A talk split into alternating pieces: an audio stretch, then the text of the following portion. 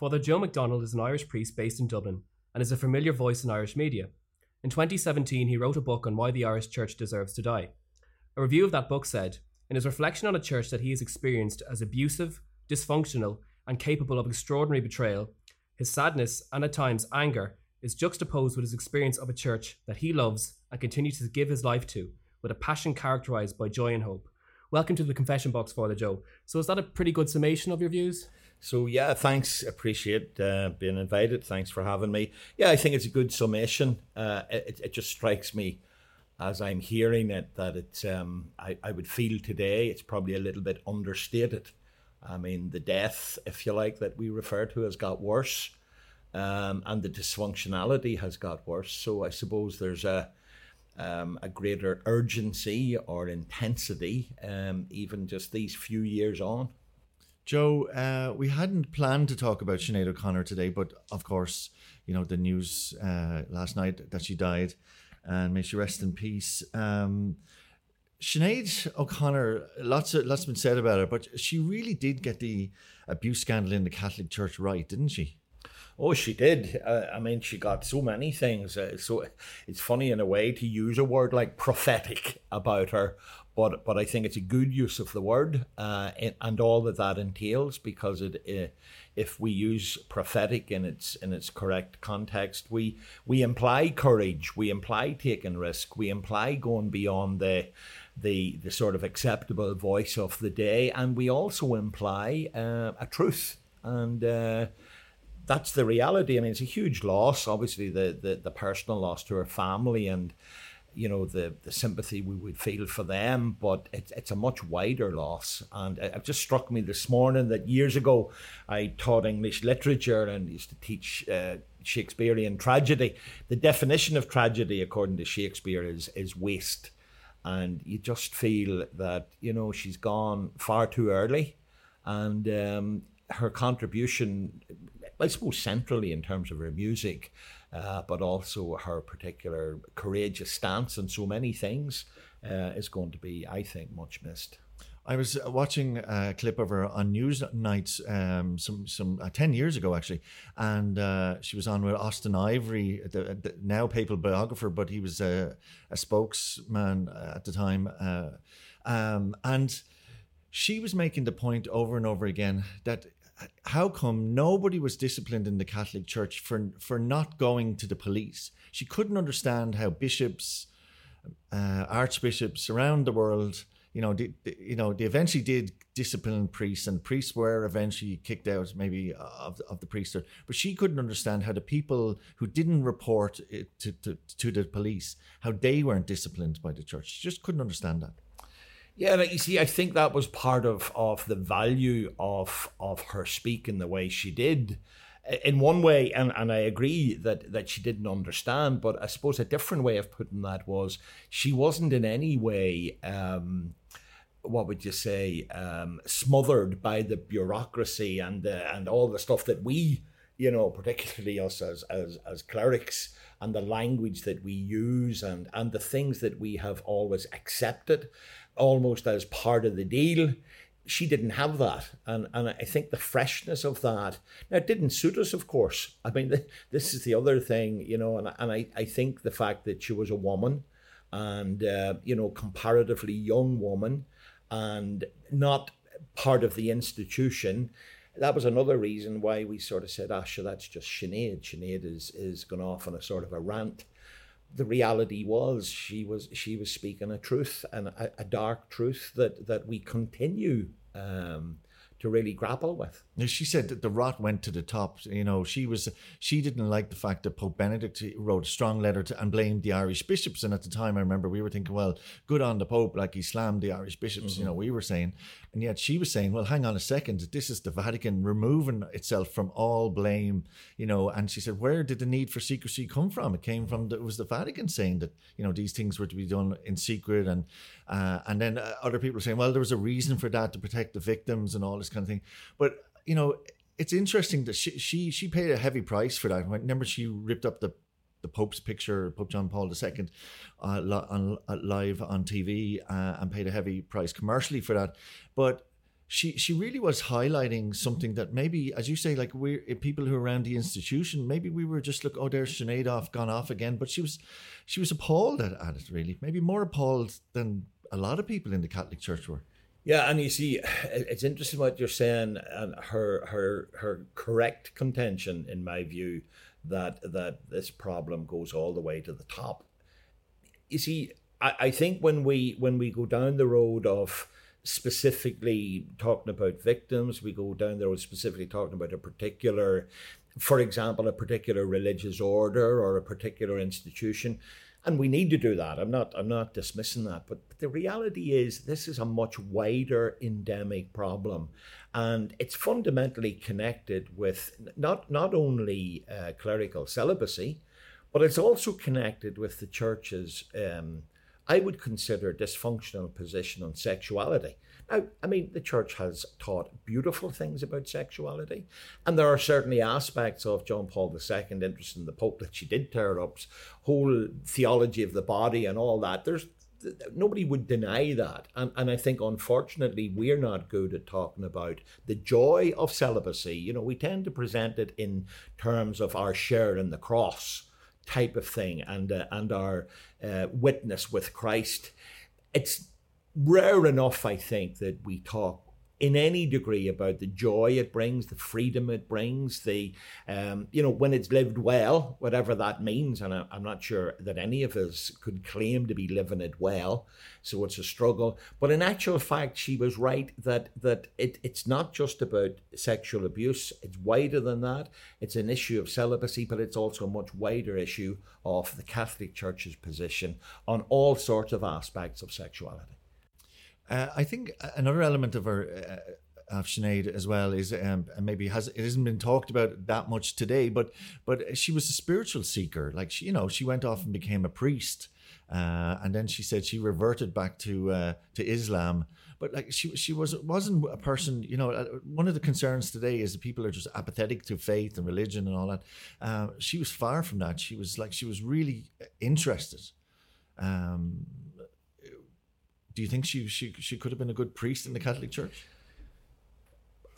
You see, the thing about Sinead, I think her, and I, you know, I'm no authority on her, but I would be very, I was listening to a comment that I think it was Phil Coulter made last night, and he asked an uncomfortable question in all the debating back and forward. And in the middle of it all, he said, I suppose a hard question is, did Sinead ever find peace? And, you know, ultimately, even today we're talking about may she rest in peace and eternal rest and so on.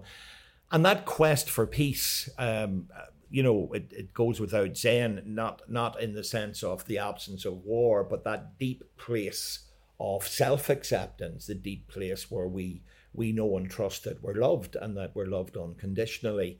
Did she get there? I don't know. I hope that there was aspects. They say that her happiest times was actually singing, that she just couldn't, despite a couple of times saying, that's me done, I'm out of here, and, you know, short-lived retirements and stuff like that. And I think she couldn't resist the pull of, and I'm not sure for her, artists say there's an adrenaline, you know, Christy Moore talks about the encore, and I think in the song he says, I go home feeling like a king. I don't know, with Sinead, I think there was a place she went to that was almost that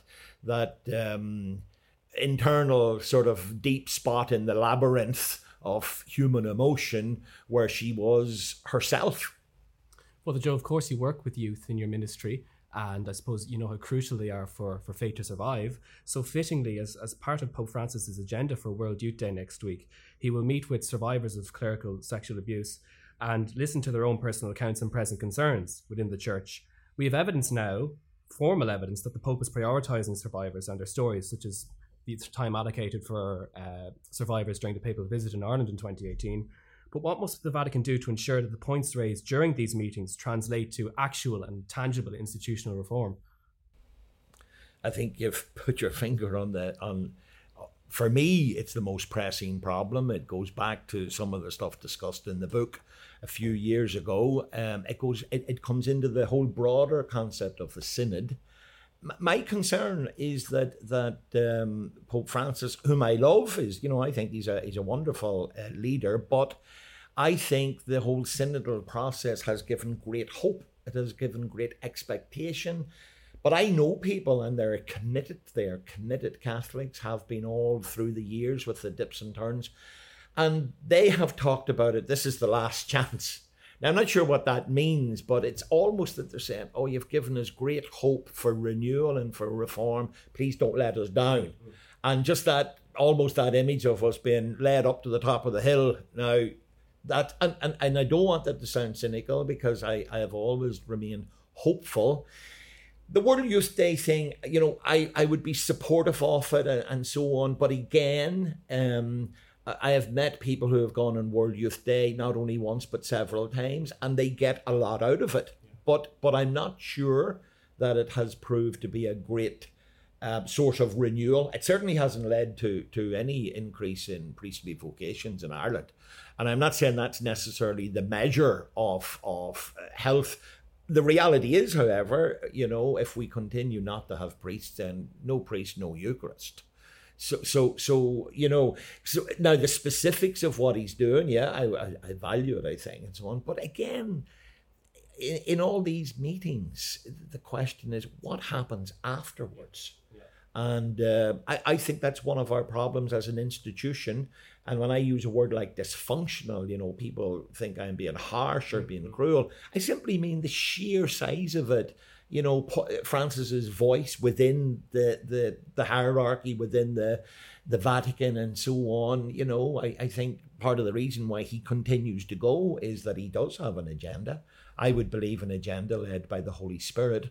And I think that he's fired by that. But I think, unfortunately, the whole organization to me is almost like an albatross that flapping its wings in mud and getting heavier. What that's your take at the moment? Is it people would have maybe accused you of being quite negative in the past around all this, but it is hard to see hope. Like the Dublin Diocese has this, uses the word hope and all. And I know that the Archbishop is, he's doing his best, but basically they're winding down an institution that's not fit for purpose.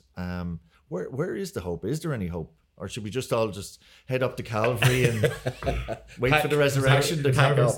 Yeah. When you see people have said that to me in the past, God, you're so negative. Why don't you get out? And I got what?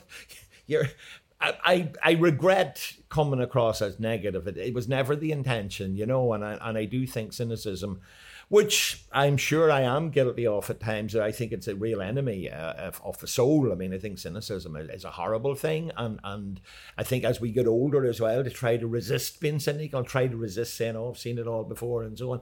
My hope is very specific. I mean, it's Christocentric. It's rooted in what I would consider the need for a rediscovery of the person of Jesus of Nazareth, which excites me, which I think is, and any time I take time to talk to people about it, and I try to do more and more of it. We had a day recently when that was the whole thrust.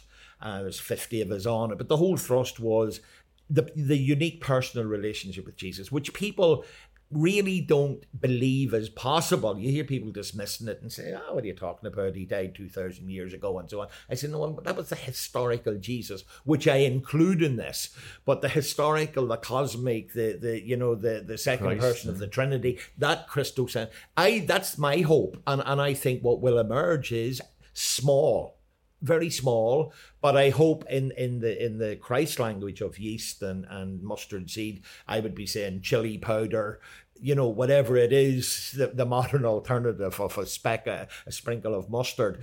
But I would think we will have small Christocentric communities, which I believe will carry it through to another phase. But I would not be hopeful of the institution being capable. I'm not taking away the bona fides. Like our own Archbishop, I think has wonderful qualities. I think he has great qualities, but he has, even in the short time that he's become Archbishop, whilst I see him doing totally doing his best and doing wonderful stuff, but he's already become weighed down by that massive job of shutting up shop in so many different places.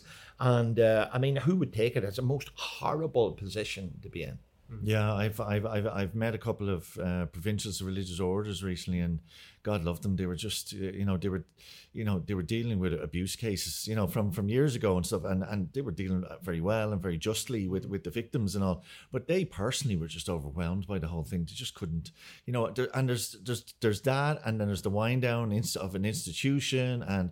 Oh, like there's really no time to even engage with the outside culture, and this Pope Francis and the Synod is all about missionary, and you kind of think, well, where's the missionary impetus coming from? Because everyone's inside, just barely trying to keep that organized. Like a microcosm of that would be like I've often sat on a Saturday or Sunday evening. I'm looking at the week ahead, and I've all sorts of plans, and some of them hopefully would be a little bit of innovation or freshness in it, and suddenly you have 5 funerals.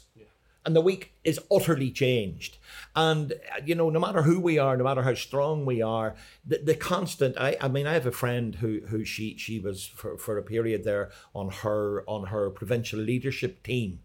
And I could see the change in her as a personality, over even the first 18 months, because the whole thing is about closure, letting go, death, retirement homes, cost of looking after elderly sisters.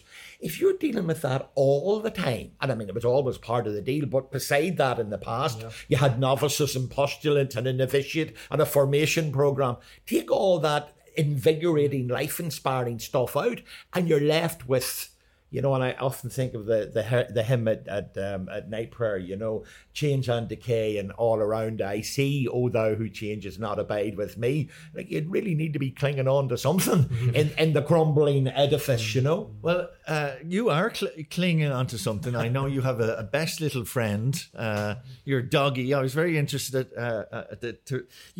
he's a bull mastiff, and he's named Dutch, and you named him after Ronald Reagan. Can you explain that? The secret's out now. Took a lot of Googling to find that out. Now I know why this is called the confessional. This is the most anticipated response, That's the most highly anticipated confession box. The only word we have to correct is little. He is far from little. He's like a donkey. and I tell people in Selbridge, the one thing they forgot to send with him was the saddle, I love him dearly. Sadly, he has recently been diagnosed with a thing called primary orthostatic tremors. It's the canine equivalent of Parkinson's. And unfortunately, it's advancing quite fast. But he's a most lovable dog. I've had dogs all my life, usually German Shepherds, Labs and Boxers. But Dutch, named after Ronald Reagan. I had a few heroes as I grew up. Some controversial, I was taken by the poetry of Bobby Sands when I was 15 or 16. I was drawn towards Che Guevara, and I got arrested once, not for Republican movements, I hasten to add. People hear this accent say, now we know the truth. But I was arrested because I went in and sabotaged the Del Monte products in Dunn's stores as part of an anti-apartheid thing. So I was very taken by Mandela, and one of the best books I read, including Brian Keenan's Evil Cradling, but Mandela's Long Walk to Freedom. Reagan, probably people, and I have to be very, very careful when I'm in the States, because if I mention his name, some people would refer to him, they nearly canonize him, and others say, do you know what he did with this country? Have you any clue about Reaganomics? I know all about Reaganomics. I know he made mistakes. He was the best communicator, and unlike what Spitting Image suggests, most of it was unrehearsed and extremely witty. And, I could talk for another half hour about Reagan, but I would say becoming president in 70 and at the end of the second term, had he been able, he would have had a landslide victory to keep going. And one of my great heroes, but he's my hero primarily, when people talk about the Iran-Contra and Reagan, I say, no, I'm talking about the man, the communicator, and the lovely mix of humor and challenge, which I try to use quite often when I'm speaking. So you mentioned Spitting Image there. You believe that the president does, in fact, have a brain? Absolutely. I'm disgusted that you'd be saying such a thing. No, absolutely. I know. Yeah. I know I think he was much maligned for comedy and that, but if you look at the speeches that he was given and look at the live version, the heckler who came in, the explosion that happened here, and he just simply stopped and looked, says, "Missed me." He had, that was the actor in him. And some say, well, he never stopped acting, but that's true of all actors. You're a bit of an actor yourself, Joe. I deny it completely. Joe McDonald, thanks a million for coming in. Thank you. Thank you very much.